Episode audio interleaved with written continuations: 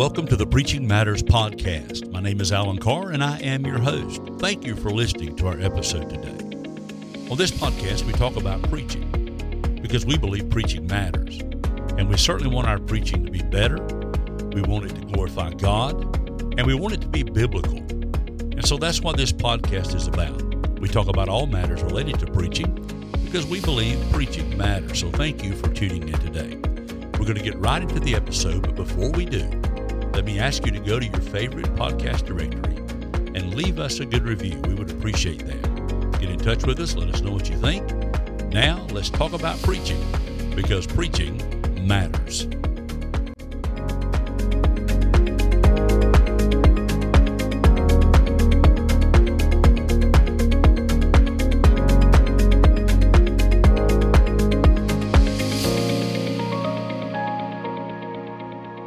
Welcome back to the Preaching Matters podcast. This is Alan Carr, and you are listening to episode number 23.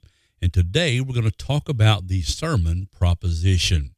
We're talking about the keyword method, how to prepare sermons in that way. And if you've missed those episodes, go back and listen, and you'll get some interesting ideas. Hopefully, I hope. Hope you can find something you can use. But this is a 12 step program in which we take a text and we build a sermon from the text using the keyword method. Step one is isolating the subject. You got to know what you're talking about. You figure out what you're talking about, and then you talk about what you're talking about. Then you tell them what you talked about. The subject. The subject of this of the sermon will always be the subject of the text. So we must find out what the text says about the subject. What is the Holy Spirit talking about? And that is what we want to preach about but both subjects are too big to preach in one sermon. Thus, you must narrow that down into a preaching theme. So, after you figure out what the Holy Spirit is talking about in the text, then you figure out what he's saying about what he's talking about. So, if he's talking about salvation, then what aspect of salvation is he talking about? If he's talking about praising the Lord, then what aspect of that is he talking about? If he's talking about repentance, what aspect? Pride, what aspect? You understand? So, you cover the text and you say, What is he talking about? And you find that subject.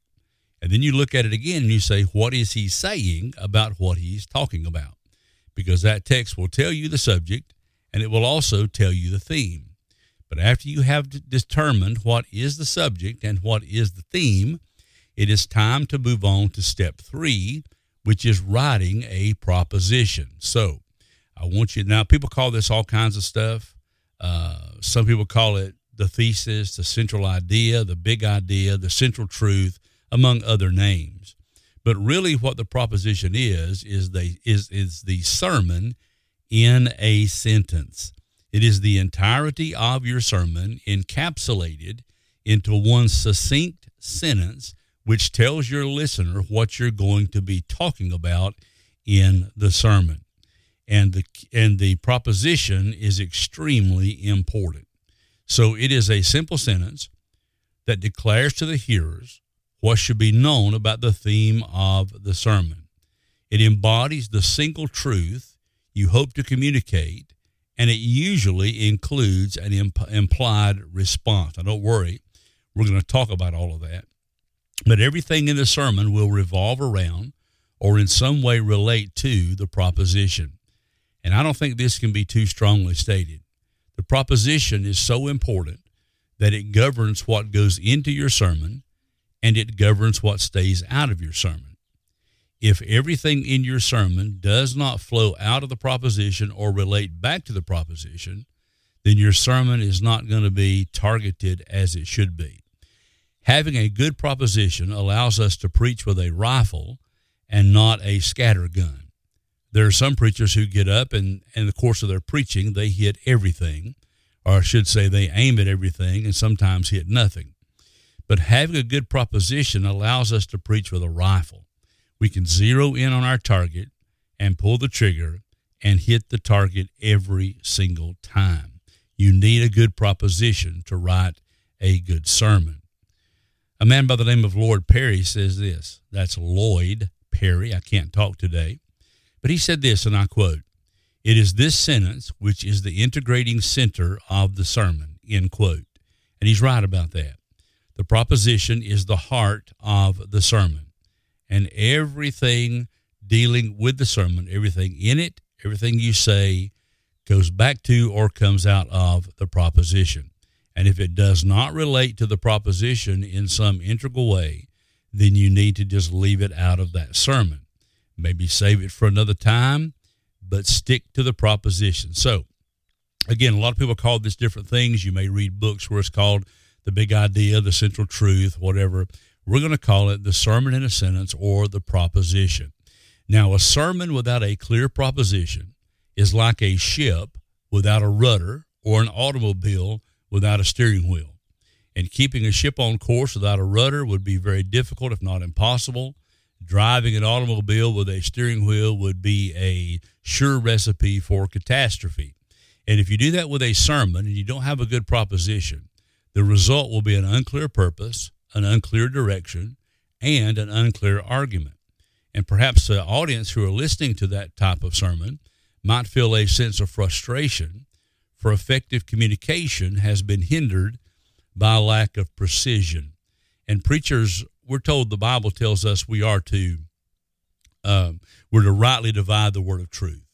And that phrase literally means a surgeon with a scalpel. We're to cut it straight. And the only way to cut it straight and stay on target is to have a good proposition. And while the congregation may have a sense of frustration because they uh, cannot relate to what's being said, the preacher himself may also become frustrated because you may feel unable to present clearly that which you desire to present. So today I'm going to give you some characteristics of a good sermon proposition. And these should serve you well as you seek to write your own propositions. So let me give them to you. There's eight of them and I'll go through them and they'll be in the show notes, Lord willing. And then we'll come back next time and we'll talk about the different types of propositions and I'll give you some examples of how these things are used in practice. Okay?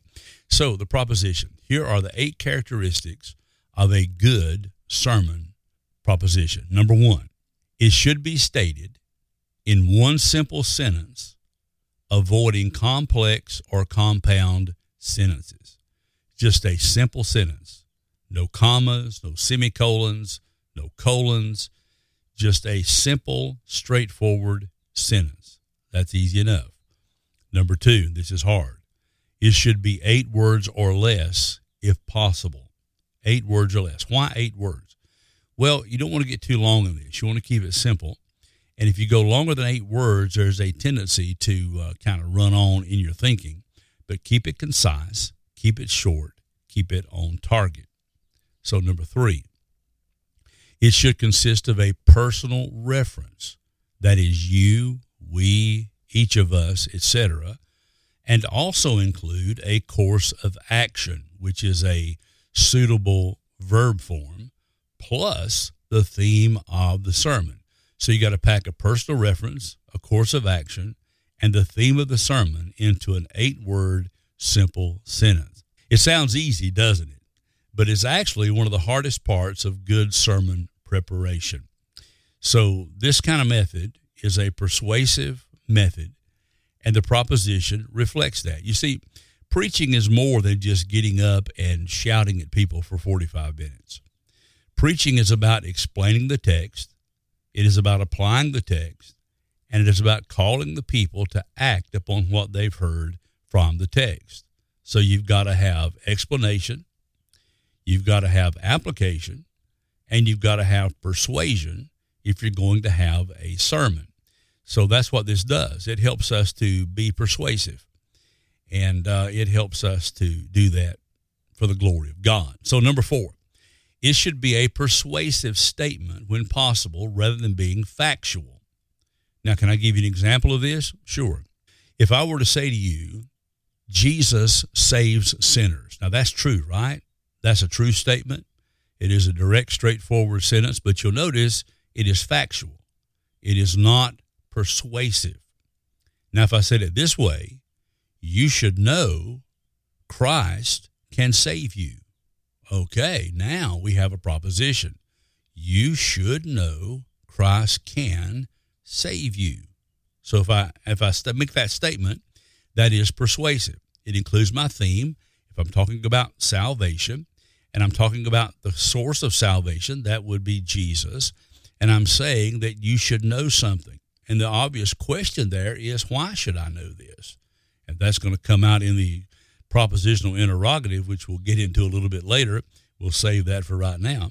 But every point in my sermon is going to be directed to answering that question why should I know this? Okay? And if my text gives me the material which answers the question, why should I know this? Then I have a good sermon proposition. If I were to say the Lord loves sinners, that is a straightforward statement. It is factual, but it is not persuasive. How about this? You can know Christ loves sinners. Now we have a sentence which is persuasive, it includes the theme, and it has a suitable course of action. You can know. Well, if I say you can do something, then the obvious question is how can I do this? How can I know? And the sermon will answer that question. So I hope you understand what I'm talking about. You're going to make a persuasive statement because we are persuading people to make change and to walk with the Lord based upon what they hear from the sermon. So, number one, it should be stated in a simple sentence. Number two, it should be eight words or less. Number three, it should consist of a personal reference, a course of action, and the theme of the sermon, all in eight words or less. Then it should be a persuasive statement and not a mere factual statement. Number five, it should reflect or be stated as a timeless truth. Now, what do I mean by that? Well, the Bible is full of timeless principles. There are a lot of things in the Bible which, um, well, a lot of things in modern culture which are not in the Bible per se. However, there are principles which deal with them. So as I take my sermon and I take my text and I build my sermon, I want to find those timeless truths and I want to put them into persuasive arguments or persuasive sentences which call people to do something based on what the scripture says. So, in other words, if I have a good proposition, my sermon will preach in 2022. But if it were possible for me to have a time machine and go forward to 2322, then my sermon would still preach in the future because truth does not change. If I had that time machine and went back to 1822, my sermon would still preach because it is a timeless truth. Okay? Number six, it should not include proper names except for deity. If you're going to name names in the proposition, let it be the name of God. Let it be God or Jesus or the Holy Spirit or Christ, but never ever use anyone else's name in the proposition. You can't say, uh, my proposition today is uh, Deacon Jones is a troublemaker. Well, that may be true, or maybe you could say it this way more persuasively. You can know why Deacon Jones is a troublemaker. That's persuasive. But we don't need to get up and call Deacon Jones' name out there because, you know, that's God's business to straighten him out, not ours, especially not from the pulpit and in the sermon. So if you're going to include proper names, let it be the name for God and not um, not not the not the gossip in your church or the problem the person who's causing all the problems in your church. Don't name those kind of names. All right, that was number six. Number seven, it should reflect the overall purpose of the sermon. Now, what is the purpose for your sermon? Well, there's all kind of purposes, right? You might want to inspire people. You might want to move them toward deeper consecration. You might be trying to evangelize the lost. You might be trying to motivate your church to action. You may be trying to comfort someone. You might want to instruct them, or and you may even want to bring warning to people. So that is what we're talking about. So your proposition is going to reflect the overall purpose of your sermon. Now I said there were eight of these. I'm only going to give you seven because that's really the eighth one eludes me at the moment, and I'm sorry. Uh, it must not be important. But those are the seven characteristics of a good keyword sermon proposition. Okay?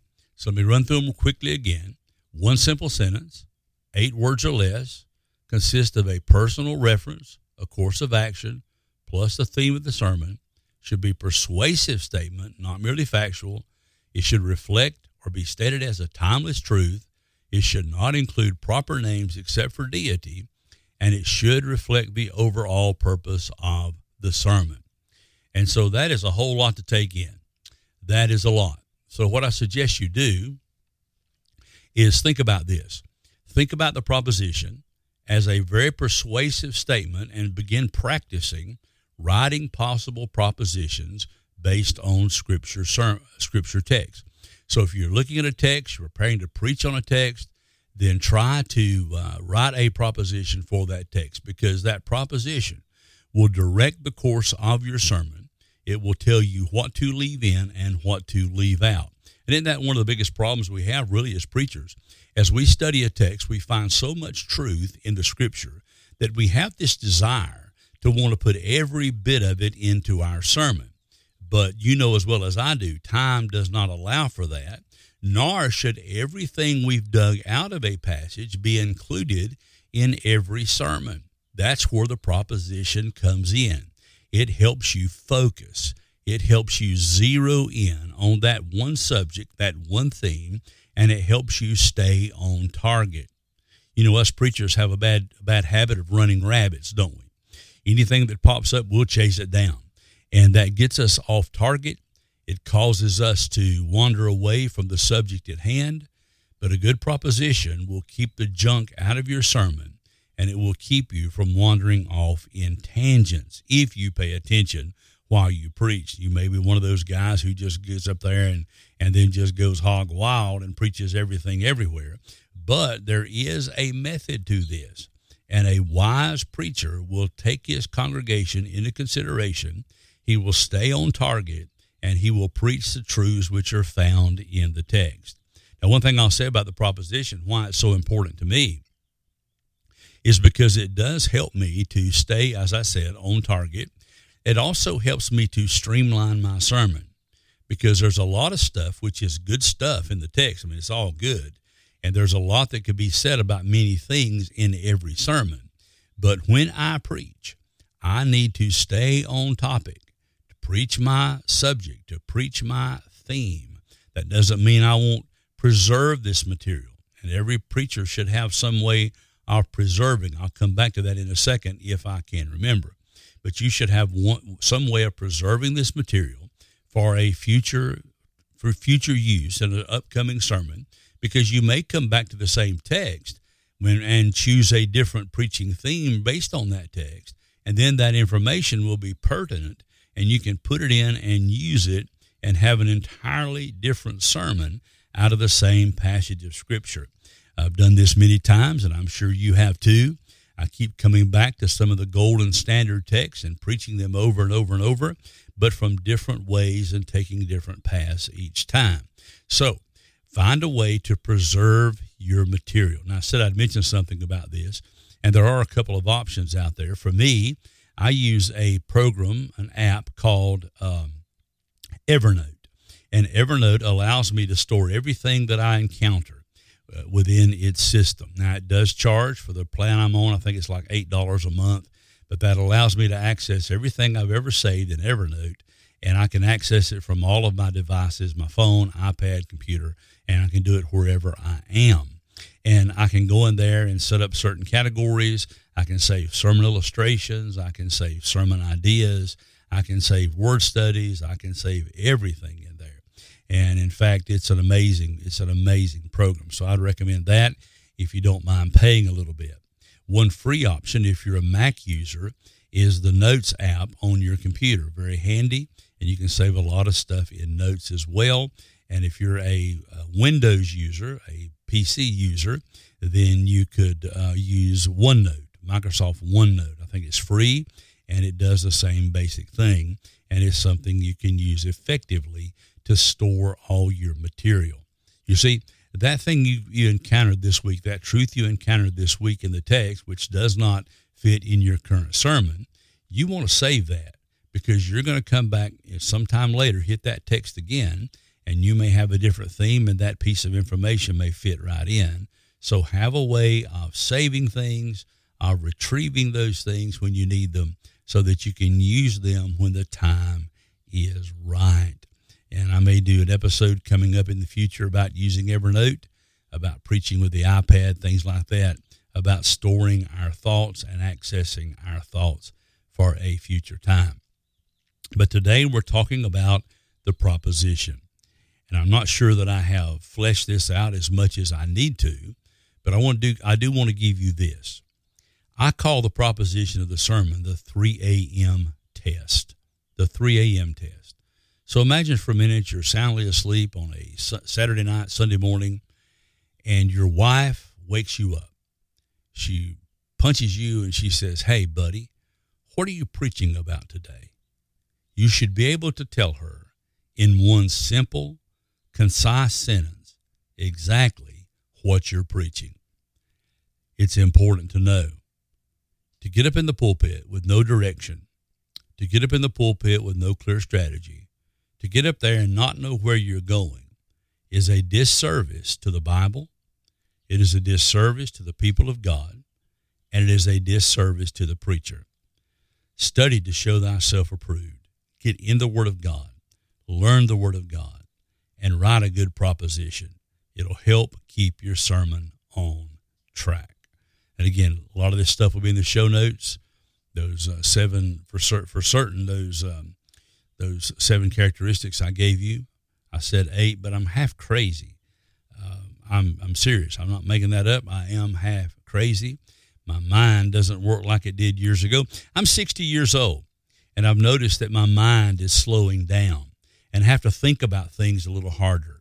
And I have to try harder to remember some important things. So when it comes to the keyword method and the proposition, there are seven characteristics, not eight. So there we go. We'll just leave it right there and say that's it. So get that get get that proposition written.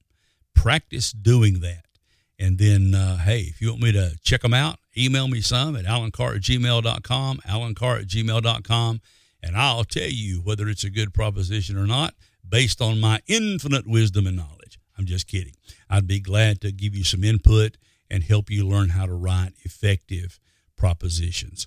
So keep these steps in mind, keep all this information in mind. Next time we'll come back and talk about the proposition a little bit farther and then move along in our study. And I'll try to give you some examples, which also will appear on the show notes later. So thank you for listening today. Thank you for just being part of this, and I appreciate your your kindness toward me. Thank you for being a part of our journey here. And I'd love to hear from you. Again, the email is alancarr at gmail.com. And I want you to take a minute to go to your favorite podcast directory and subscribe and leave us a positive review. And I appreciate you stopping by each week. I'm amazed at what God has done already through the podcast, and I trust that He shall continue for His glory. Pray for us, and God bless you. And I'll talk to you again next week, Lord willing. Thank you once again for joining us today on the Preaching Matters podcast We'll try to have a new episode out next week. So I encourage you, if you enjoyed the episode or you think someone else would enjoy it, first I want you to subscribe. And I'd like for you to leave a positive review on the platform of your choice or on several if you choose. And I'd like for you to tell somebody else about it. This is a podcast for preachers. If you are a preacher or know some preacher who might benefit, share the news. God bless you. Thanks for being here. I pray that preaching goes well for you and God blesses you in your work for His glory. Pray for us, and Lord willing, we'll see you next week.